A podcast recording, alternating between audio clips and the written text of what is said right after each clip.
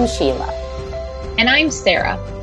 And welcome to season two of Pushing Pediatrics, an educational podcast for physical therapists created to help those studying for the Pediatric Certified Specialist exam and anyone else interested in learning more about pediatric physical therapy.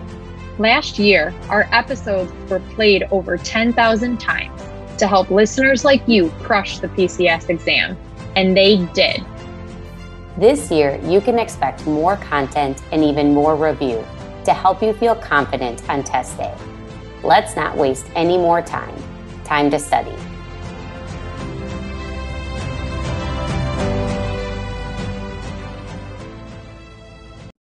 Listener note this podcast was created as an adjunct for those studying for the PCS exam. By no means do we guarantee that one will pass the exam solely by listening to this podcast.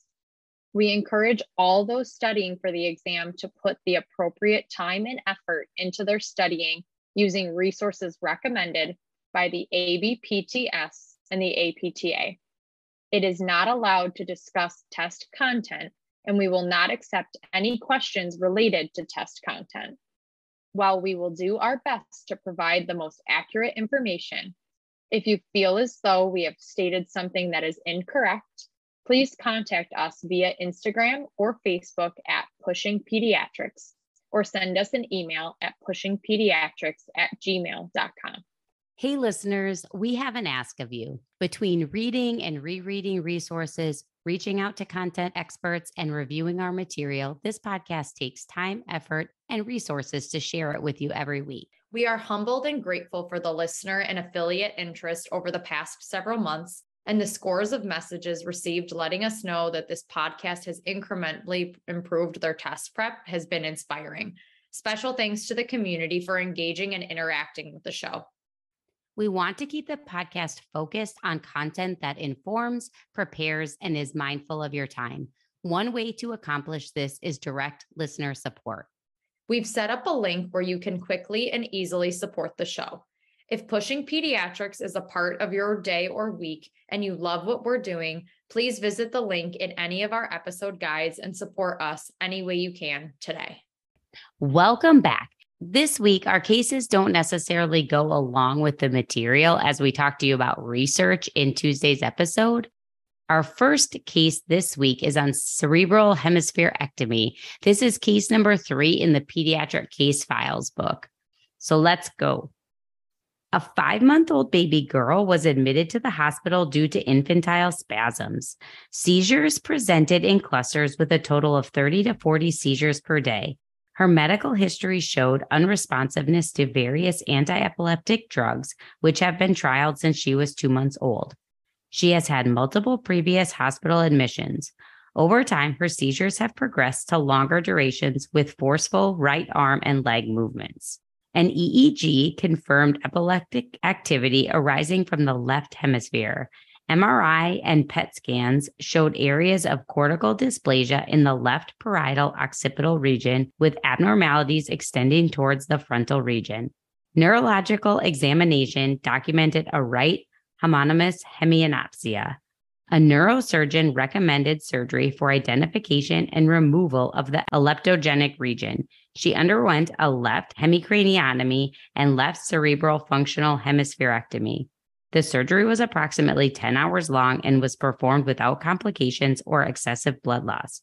Although the baby was awake and interactive the night after surgery, her interaction decreased slightly after two days. The parents were assured that this was expected due to post surgical brain swelling. A complication after surgery was chemical meningitis. However, her fever subsided two weeks after surgery. At this time, the baby's intracranial pressure was less than 16 millimeters of mercury, and the ventricle catheter was removed. Results of the CT scan confirmed a ventriculoperitoneal shunt was not required. When the baby was able to adequately drink and eat three weeks after surgery, she was discharged from the hospital to home with her parents. Discharge instructions included scar management and precautions, as well as medical and rehabilitation follow up. One month after surgery, early intervention was set up to include in home physical and occupational therapy. A pediatric physical therapist assessed the infant in her home with her mother present. Keep in mind with this case the age of the patient, five months old. We've talked about it in previous episodes to make sure you're taking into account a child's age when reading a case, because then you'll be able to apply it appropriately to the questions from the case. Let's start by going over the physical therapy plan of care and goals. You will want to prevent and minimize loss of range of motion, strength, and aerobic functional capacity, maximize physical function and safety, minimize secondary impairments, and optimize health related quality of life.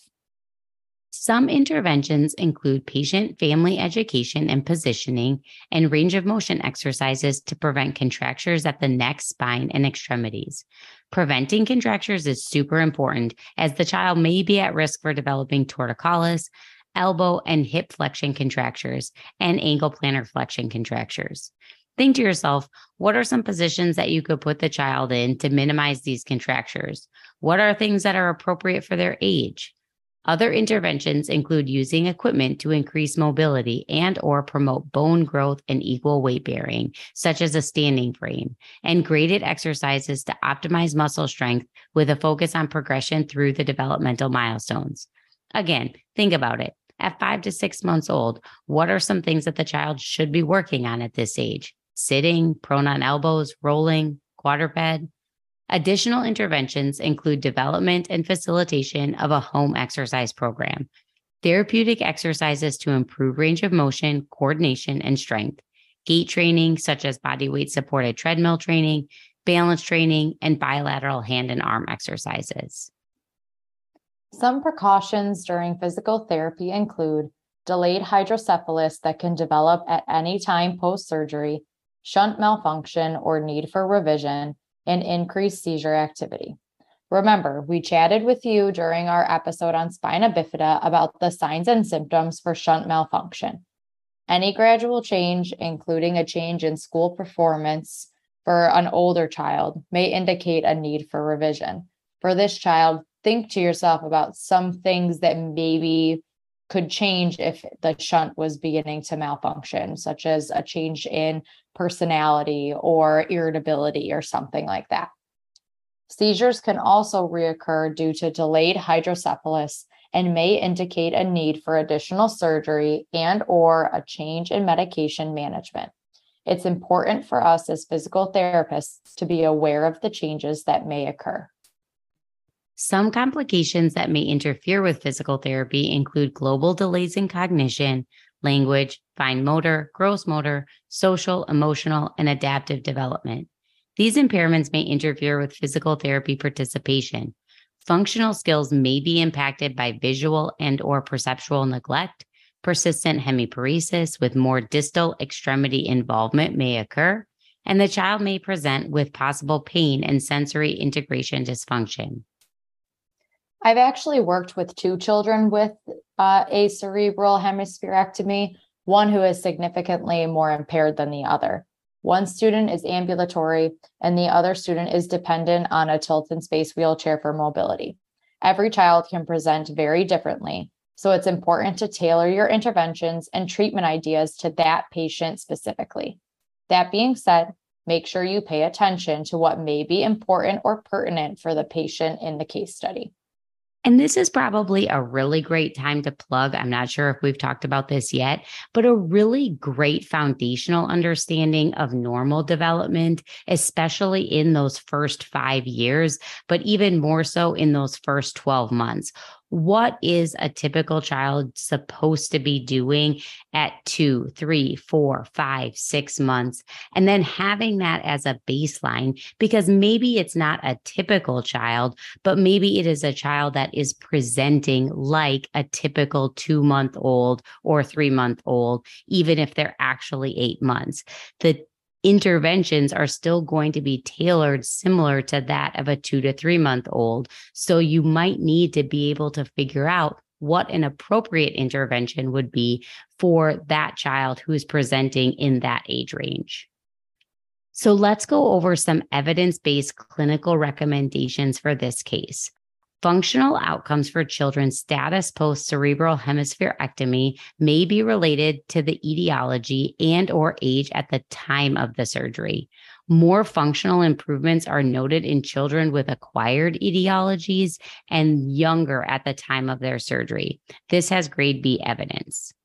The Bayley is a valid and reliable instrument to identify developmental gross motor, fine motor, and cognitive delays in children ages 1 to 42 months and may be appropriate in assessing children with cerebral hemispherectomy. This has grade C evidence. Constraint induced movement therapy improves motor function and increases the use of the hemiparetic extremity in children with cerebral hemispherectomy. This has grade C evidence. One of the students that I worked with previously has actually been going through CIMT right now. I no longer work with the student directly, but I'm excited to see how his outcomes compare to his level of function beforehand and if he begins to use his impaired side more frequently. We have considered this for the other student I work with as well, but due to his other limitations and functional status, it may not be as appropriate for him. This is what we're talking about tiering your interventions directly to that specific patient or child. Let's move on to case number four hemipolymicrogyria, bracing for gait. This is case number four from the case files book a 14 month old toddler diagnosed with right unilateral focal polymicrogyria affecting her right frontal, temporal, and parietal cortices is being seen for her weekly visit with a physical therapist through Part C early intervention. The patient has been seen regularly by the physical therapist since she was nine months old. Occupational therapy visits were added at one year of age. Initially, she presented with left hemiparesis affecting her upper extremity more than lower extremity, and she was not yet sitting, crawling, or bearing weight. Throughout six months of services, the child learned to sit, crawl, pull to stand, cruise, and take steps with a push toy. However, her therapist and her family have ongoing concerns about the impact of increased tone in her left arm and leg and how this is impairing her function. Her team of therapists, in consultation with the orthopedic surgeon, has initiated constraint induced therapy for her arm. They are also considering the benefits of bracing for her left leg. While her skills are rapidly approaching age appropriate levels, the physical therapist is concerned about the quality of her movement as well as the impact of increased tone on her bones, joints, and posture.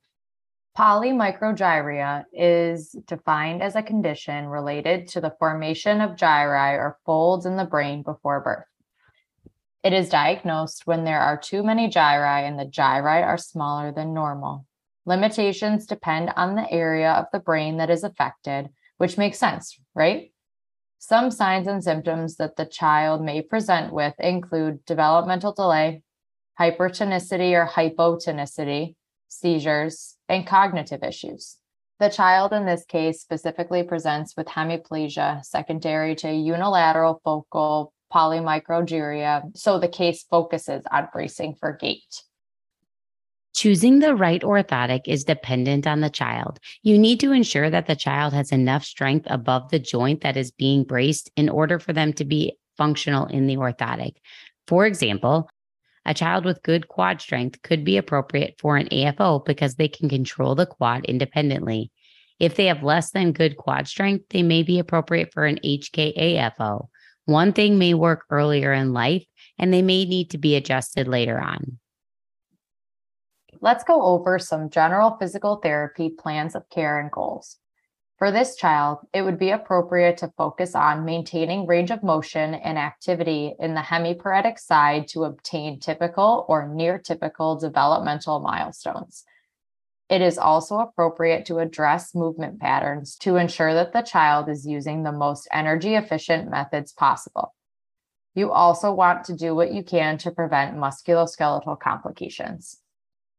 Some interventions include weight bearing and activation of antagonist muscles to reduce tone, movement through typical progression, and activation of hemiparetic side with activities that encourage participation in typical childhood activities, constraint induced movement therapy, electrical stimulation, and functional movement and dynamic bracing to allow functional movement without allowing movement into tonal patterns such as excessive plantar flexion. Remember, it could also be appropriate for the child to use one orthotic in the community or school and at home, and then use a different orthotic during physical therapy.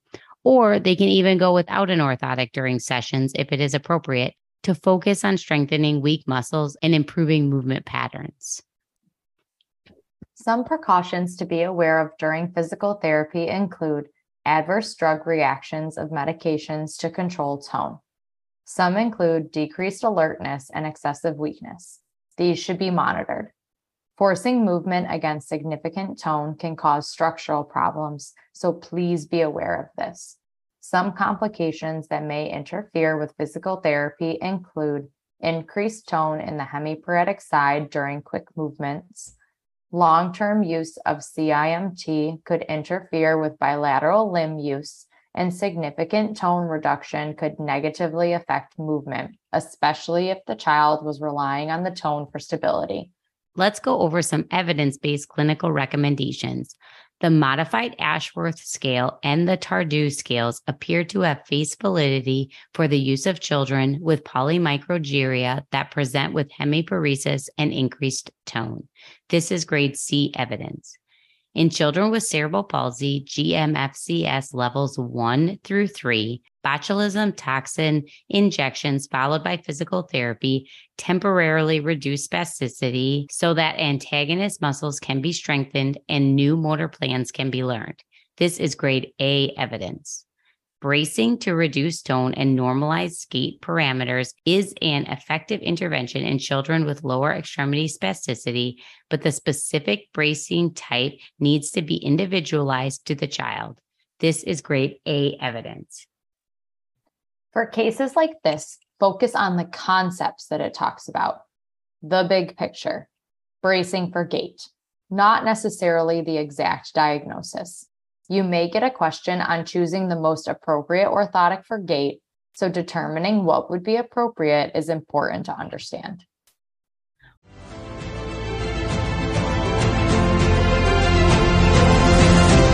Thank you all so much for listening to Pushing Pediatrics. You can follow us on Instagram and Facebook at Pushing Pediatrics. We would love to hear from you, so send us questions, suggestions, things you want to hear more of, and things you'd maybe want to hear less of.